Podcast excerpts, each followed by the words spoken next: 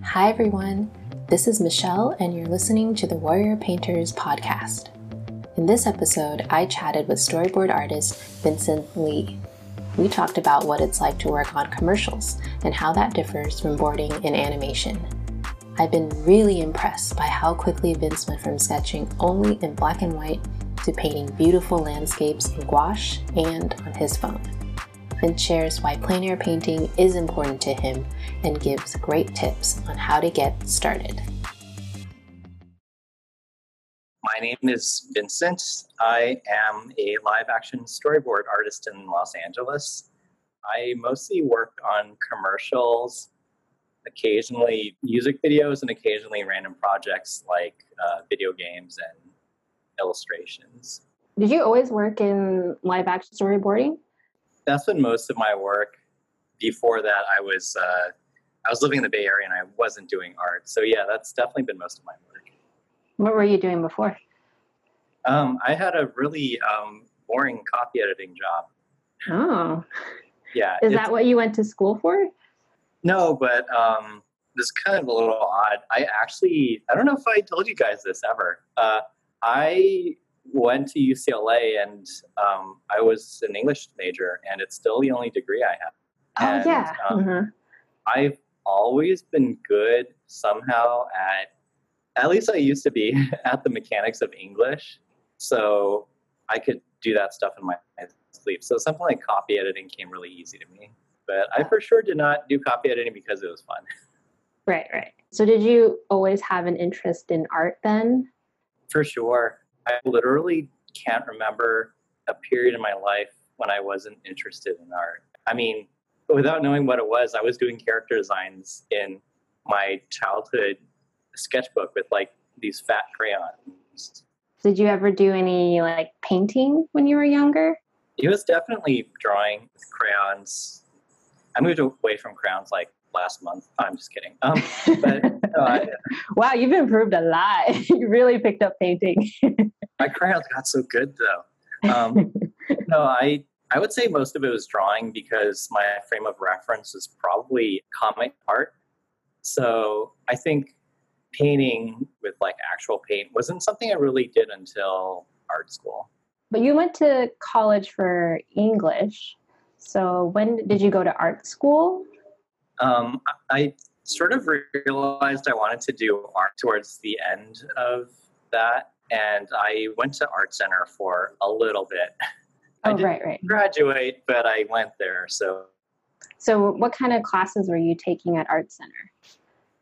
a lot of the foundation stuff because it was just like the first couple of terms that I was there. So unfortunately, I didn't get to the more advanced entertainment classes, but a lot of the foundation classes. And you know, I went to um, art center at night. hmm Um, was entertainment something you were interested in then? Is that why you went to Art Center? Yeah, I think so.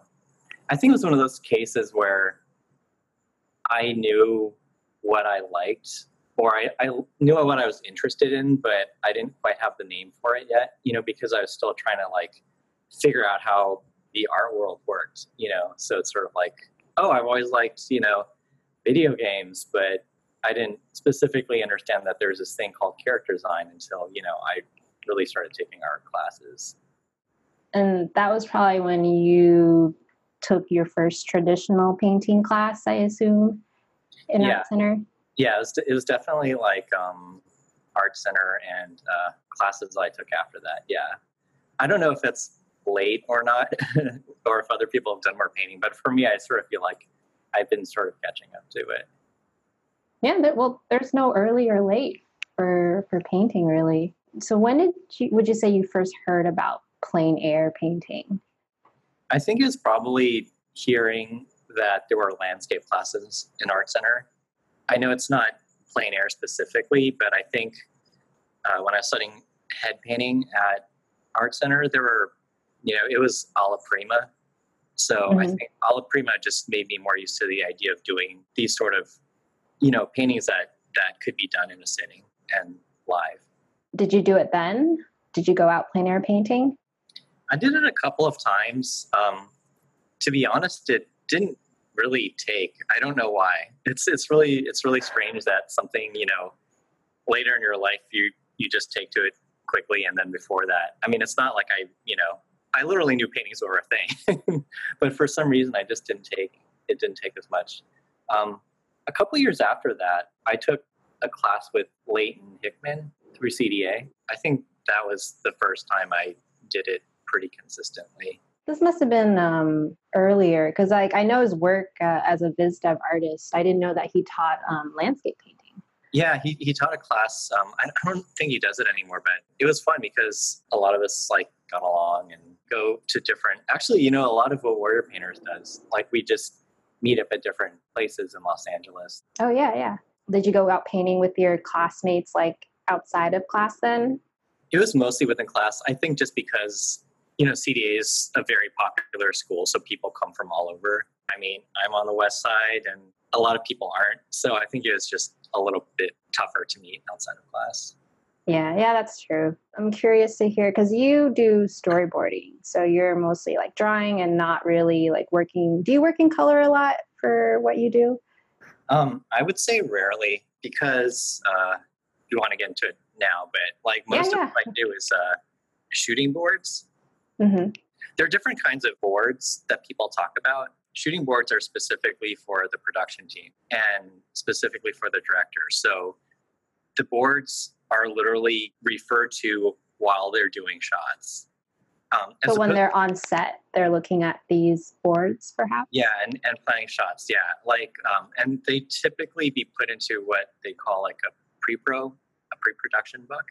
As opposed to that is something called pitch boards, where say you have a giant company they would hire an ad agency. The ad agency would be the ones who would come up with the script and say the artistic direction of a commercial.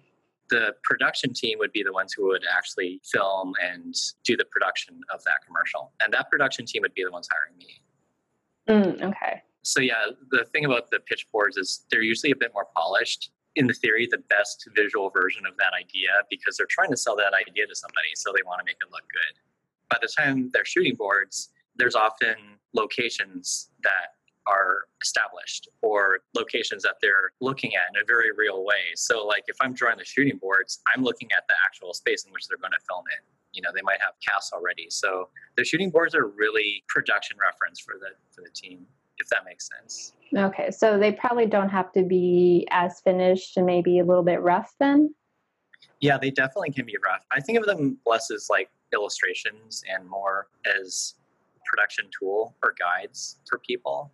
And it's mm-hmm. really just like so the production team has a common frame of reference. So it, it's not so much like oh you're doing a color illustration, but these these kind of like they're they're serving they're more functional. I guess yeah, right. That's a that's a really good way to put it. Yeah, they're they're functional. They're definitely not always pretty. I mean, I've literally had to do storyboards as soon as possible. It's kind of a funny job because there's such fast turnarounds for commercials. I mean, just having to meet a director within 15 minutes, having to get along with them, and then you just sit next to them for the day and you just draw quickly. Yeah. wow. a little bit of a crazy, that part of the job is crazy. And I think until I talk about it out loud like that, it's sometimes easy to forget that it's that weird. Yeah, I mean that that's so different from like what I experienced at work, and I would probably be having a panic attack if I had to have my art director just like watching me work or sitting next to me. But it sounds yeah. like you're used to it. Yeah, it's not always like that, but it's definitely a case where um, you've definitely felt the pressure. One time I had this super random job where uh, Andy Garcia was the director. Whoa. Andy Garcia, like uh, Ocean's Eleven, Godfather 3. Yeah. Countless other things, Andy Garcia.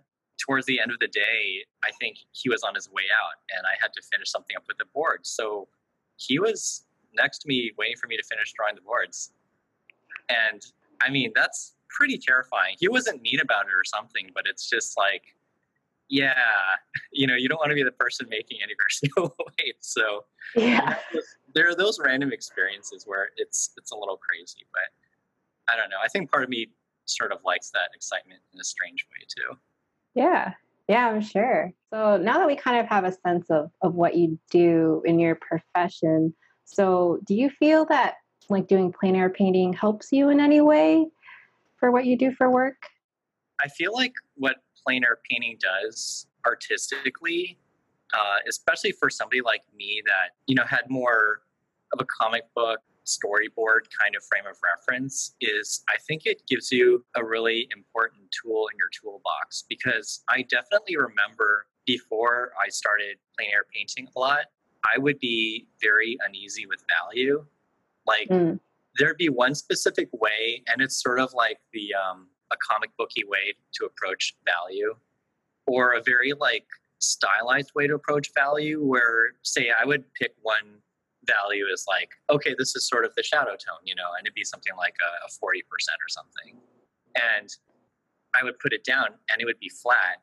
And I think you've probably seen some of the stuff that I used to do because I did it way, you know, way at the beginning of Warrior Painters, where it'd be this flat color. And I think I would understand the style well enough to make it visually work. You know, i.e., it looks not terrible, but it's not like I would feel flexible with color, uh, with you know, uh, handling value.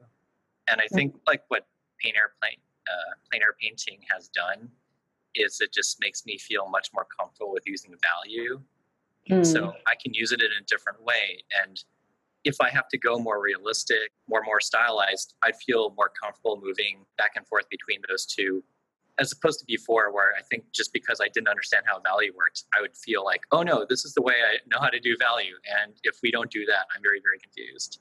Mm-hmm. So there's still times where I think, especially with shooting boards, sometimes they're in the gray area where like they're shooting boards, but they're prettier shooting boards that they wind up showing to the client. They can't totally, you know, they have to look kind of all right. And those often require shading and some sort of tone. And I would say plein air painting definitely helps with that. Yeah, for sure. Val- values are, are super, super important. So, what brought you to join the Warrior Painters? It might have been you. Really? oh my god, it was you. Really? Yeah. Wait, please explain. I don't know if you remember, like there's some random oh my god, this must have been years ago. I was like hanging out with David at some Comic Con and he introduced me to you. Oh. And I think we became friends on Facebook. And then I think you posted about a plein air like weekend eating group and I'm pretty sure that's when I first started going. So right. yeah, I think it was through you. And wow, I feel I so special. That's yeah, no, this, this is totally it. Yeah, I, I think you're right because David is often the one. A, lot of my friends I've met through David, which is funny. But he he's not really like or not that involved with the warrior painters, but he I feel like he's the one who's connected with me with a lot of people that have eventually joined the warrior painters. So yeah, he's definitely thanks to David. yeah, shout, shout out to David. Yeah, um, for sure. Yeah, well, I'm I'm so glad that you did join. oh, thank you. No, appreciate it. Now, I remember when you when you first joined, you were mostly working um, with pen and ink, right? You you weren't quite painting yet. Yeah, absolutely. I was mostly using yeah ink. But then you eventually moved on to introduce more colors. Yeah, yeah. And I remember you got good really fast. It was kind of scary how much you were improving. Kind of crazy for me to hear you say that because I was a very, very slow art student. Like, I sort of feel like it really took me a long time to understand stuff. Maybe everyone feels that way, but I sort of felt that way specifically. But everybody learns at their own pace. So maybe it took you a couple more years and you like figured out how to learn right? And you've had yeah, I think that was it. You know, it's sort of like I guess art's a little weird because sometimes I feel like you could be learning, but you don't always immediately see the results of that learning. And yeah, yeah maybe that was it, where everything sort of like clicked at this very like particular point where I was like, oh, okay, I got it. And you know, like I did learn about values in art school, and I did, you know, try painting. So it wasn't like I'd never painted before, but I feel like, you know, especially since I, you know, like left art center and took a bunch of random classes. I think I had always sort of felt that I had a gap in my education, and I would definitely say that painting was that biggest gap. Like the fact I never really got it, I was always conscious of. And that's why when I mentioned earlier, like, you know, I'd be very aware that if I colored, I'd be doing it this particular way hmm within this very specific comfort zone. But like as soon as I got out of it, I wouldn't really know how to do it. Yeah, I think the fact that it was this gap in my education was one of the another reason why I wanted to do warrior painters, just because it was like, all right, just maybe I can get painting this time because I've tried before and it never really took. So Yeah, yeah. I, I was going to ask because you said initially you were taking your first painting classes didn't quite take for you. So what what would you say changed? Was it joining the warrior painters, or maybe you were just at a stage that you could finally like process and understand things that you didn't before, and became more fun for you? Maybe. Um, honestly, I think it was the fact that um, people were really welcoming, but at the same time, really good. And uh, I swear I'm not saying that to butter you up or for the podcast. It's really true. Um, there were a lot of people I could learn from, and I felt comfortable coming back. I think that really helps. You know, it was just sort of the repetition of it. Mhm. And um, I think in a strange way, I don't always do well in classes but Mm. I think I and I like teaching myself things, which seems sort of masochistic. But I mean, like I do think in a lot of ways I do like teaching myself things, and even something like warrior painters, like because it's sort of not within the structure of a class, I maybe feel not as much pressure. Like it was almost like painting became this like fun thing I did on the weekend that wasn't Mm. specifically related to storyboards. And I think it did help that like it wasn't a thing that was my job was writing on. I wasn't thinking like, oh my god, if I screw this up, I'm going to be fired. Like it was more like an enjoyable activity with other artists that I got to do. And I think Right. the repetition of it helps because if you do that every week or every couple of weeks consistently for years, like it pays off. Oh yeah, absolutely. And and clearly we've seen that with you and, and how much your painting has improved and gotten awesome. Well, no, that's so nice of you to say. I, I also think, and again, for the podcast, I swear I'm not just saying this to butter you up. I think, I mean, having so many good people is really crucial. I feel for artist development. It sounds, I don't know if it sounds counterintuitive, but I feel like, you know, there's this weird psychological game you almost have to play with yourself. There's a great quote by Ira Glass where he talks about perfectionism and wanting to get good and how the learning process is i don't have it pulled up but he's essentially saying one of the things that happens when you learn a skill is that your judgment learns faster than your ability so you sort of like become discouraged because you can start telling when things are good and your ability to make things good isn't as fast and if you suddenly expose yourself and compare yourself to awesome people all at once, I think it can be very psychologically difficult. Mm-hmm. So I think you have to sort of strike this balance where you have to look at really good people, but at the same time, I think it has to be in a way that is comfortable for you. Uh, one of the things I like about warrior painters is that I think people are good, but it feels like everyone has their own process. So it doesn't feel as directly competitive.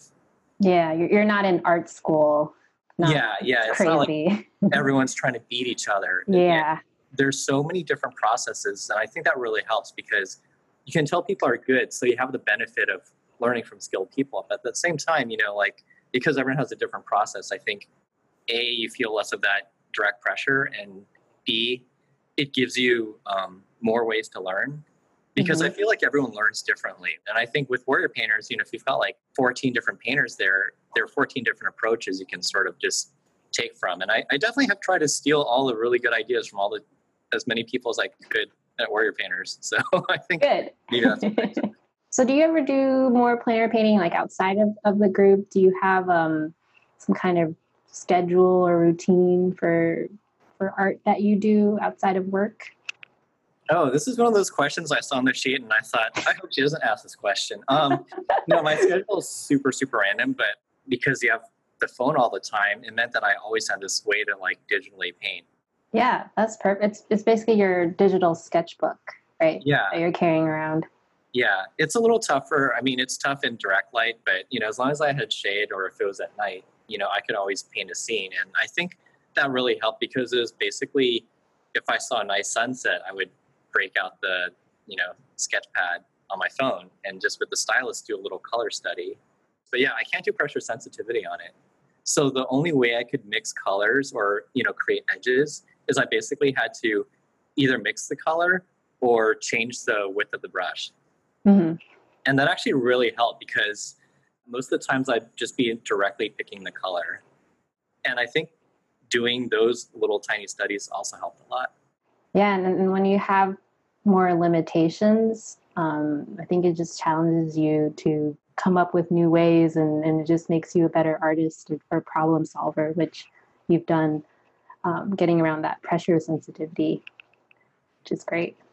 Yeah, and that I definitely learned from watching all of you because so many people worked in gouache. I sort of felt like, you know, I got to see how all of you like created the effect of light, you know, with color, how you create the feeling of light. I think that's probably the main thing I wanted to get from plein air painting. Yeah, I yeah. think that that's the goal for for all of us plein air paintings. Like, want to get that light, want to get that lighting. Great. yeah, like I said, something like gouache really helps you do it digitally, at least for me. Now you you can draw, you do ink, you um, can paint, and there's digital and there's traditional. Do you have a favorite medium that you like to work with? You always remember your first love. I think my favorite medium is still inking. Yeah. But I, I would say that connecting it back to uh, the warrior painters and plein air painting is that I sort of feel like now that I have this other tool in my toolbox, it's really made the inking itself more flexible. Instead of just sort of doing like a very line based inking, you know, that's more like cartoony. Sometimes I do inking where I'll like break the contours or have the feeling of like light spilling in.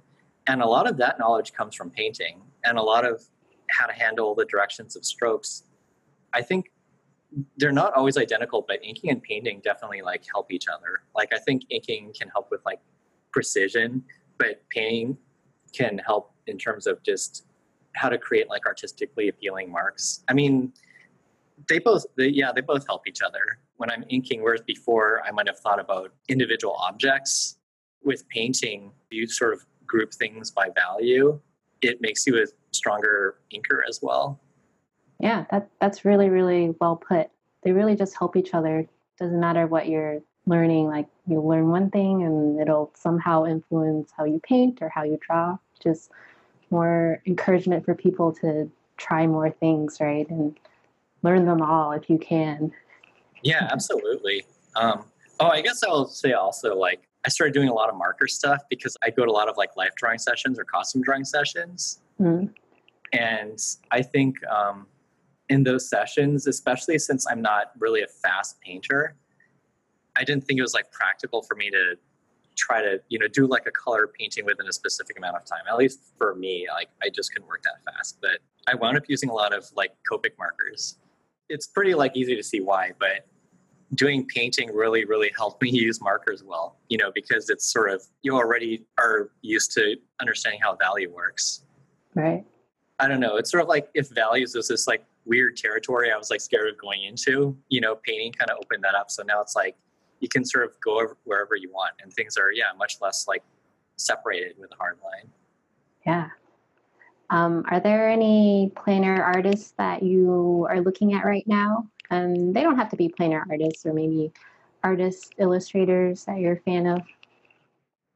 I mean, I'm going to sound like a total suck up, but I mean, like, I, I love the work that everyone in the Warrior Painters does. Um, I feel like Angela and Peter Chan, you know, like the way that they break down uh, light into planes. And in a lot of ways, I think like colors I wouldn't expect mm-hmm. is really cool.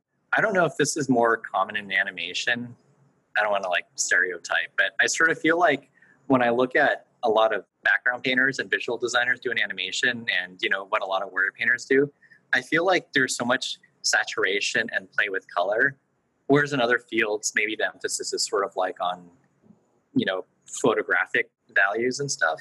Mm-hmm. And I, I really love how these color combinations can create the color vibration or the optical blending, like broken color effect. Like it's so cool and it adds so much life to the color. And that's that's something I love seeing. So I find that hugely inspiring. In terms of painters, I really, really like Scott Burdick. What was that? Scott Burdick? Yeah, Scott, and then B U R D I C K. His partner Susan Lyon's really good too, but I think I love I love just his very juicy way of painting. I was taught by Bill Perkins years ago, and I like Bill Perkins and Dan McCaw's style too, where it's a little more, um, I'd say, like impressionistic. Mm-hmm. In terms of process, actually, Rob Ruppel's um, book really helped me too. Oh yeah, um, Graphic LA, right? Yeah, Graphic LA. Like I'm a native of Los Angeles, so I think in a weird way I've always been fascinated by urban landscapes. And that book really just like because it's all sort of like that urban landscape exploration or you know city as landscape there's something about that that really appealed to me. And then his process i think especially as somebody who didn't consider myself a quote unquote painter and i was really trying to relearn it from the ground up it wasn't a crazy process. It wasn't like oh you have to buy his specific brushes to be like you know rob ruppel it was like oh you're just using like hard rectangles except that you're really really good at composition yeah. and value and color. And you know there's no shortcut. And i thought that was a really good breakdown like his doing studies of his stuff really helped too i think. Yeah those are i'm, I'm a fan of all those artists too. Really amazing. I think we'll end off on this question. What are some tips that you would give to people who want to get into plein air painting? I guess like i said uh, repetition is pretty important. I'm trying to think of a more fun way to put that. Um, it is what it is. You just yeah, got to practice, right? Yeah, I, I guess I'd say the key to repetition is you have to find what interests you about the subject. Los Angeles is an interesting city to me. You know, there's like a lot of history here, and it's just it's got so many weird things about it. It's such a unique city, and I think a lot of times when I was plein air painting, I think it wasn't just a study, and I think for every artist there's going to be something different but it wasn't really so much like about doing it just to get good and grinding it out. It was more like what's the feeling you get when you see a neon sign reflected in the rain or like a cool sunset? Or maybe there's like a piece of architecture that's really interesting. You know like los angeles has so much amazing architecture so maybe it's the history of that architecture you know? Like it's not just an exercise but it's it's a piece of culture. And I think find what's specifically interesting to you about it. And I think if you get used to finding things that are specifically interesting to you, and this is going to sound a little cheesy, but it's very true. I think you learn a little bit about yourself too, you know, because like we all have different things we like, your special interest. And I think ultimately it's what makes your art distinct. And plein air painting is just another way of exploring that. That was a little long, but I guess my tip would just be find what you like about it, find what you're interested in, and just go nuts and lean into it. Yeah, that, that was very, very well said. I think excellent advice. Well, Thanks. thank you so much, Vince. That was really, really fun. Thank you for having me. And again, nobody's uh, bribing me or making me say this, but I think the Warrior Painters, it's so important to have a group that's welcoming, where there are people uh, from different backgrounds and people who are driven without being competitive and you know where they're supportive of each other i think that's a very special and rare thing to find and especially in los angeles um, it is very tough to find people who will consistently meet i would say yeah. that is that's that is so for anyone who's interested in even casually plein air painting i would absolutely recommend it Aw, thank you. Thanks so much, Vince. thank you for having me. Hope you enjoyed this podcast. If you have any suggestions, please leave your comments on whichever platform you are listening with. And if you like this podcast and other events we organize, please consider donating to us on Gumroad. You'll find a link in the description. Thank you and hope to see you again soon.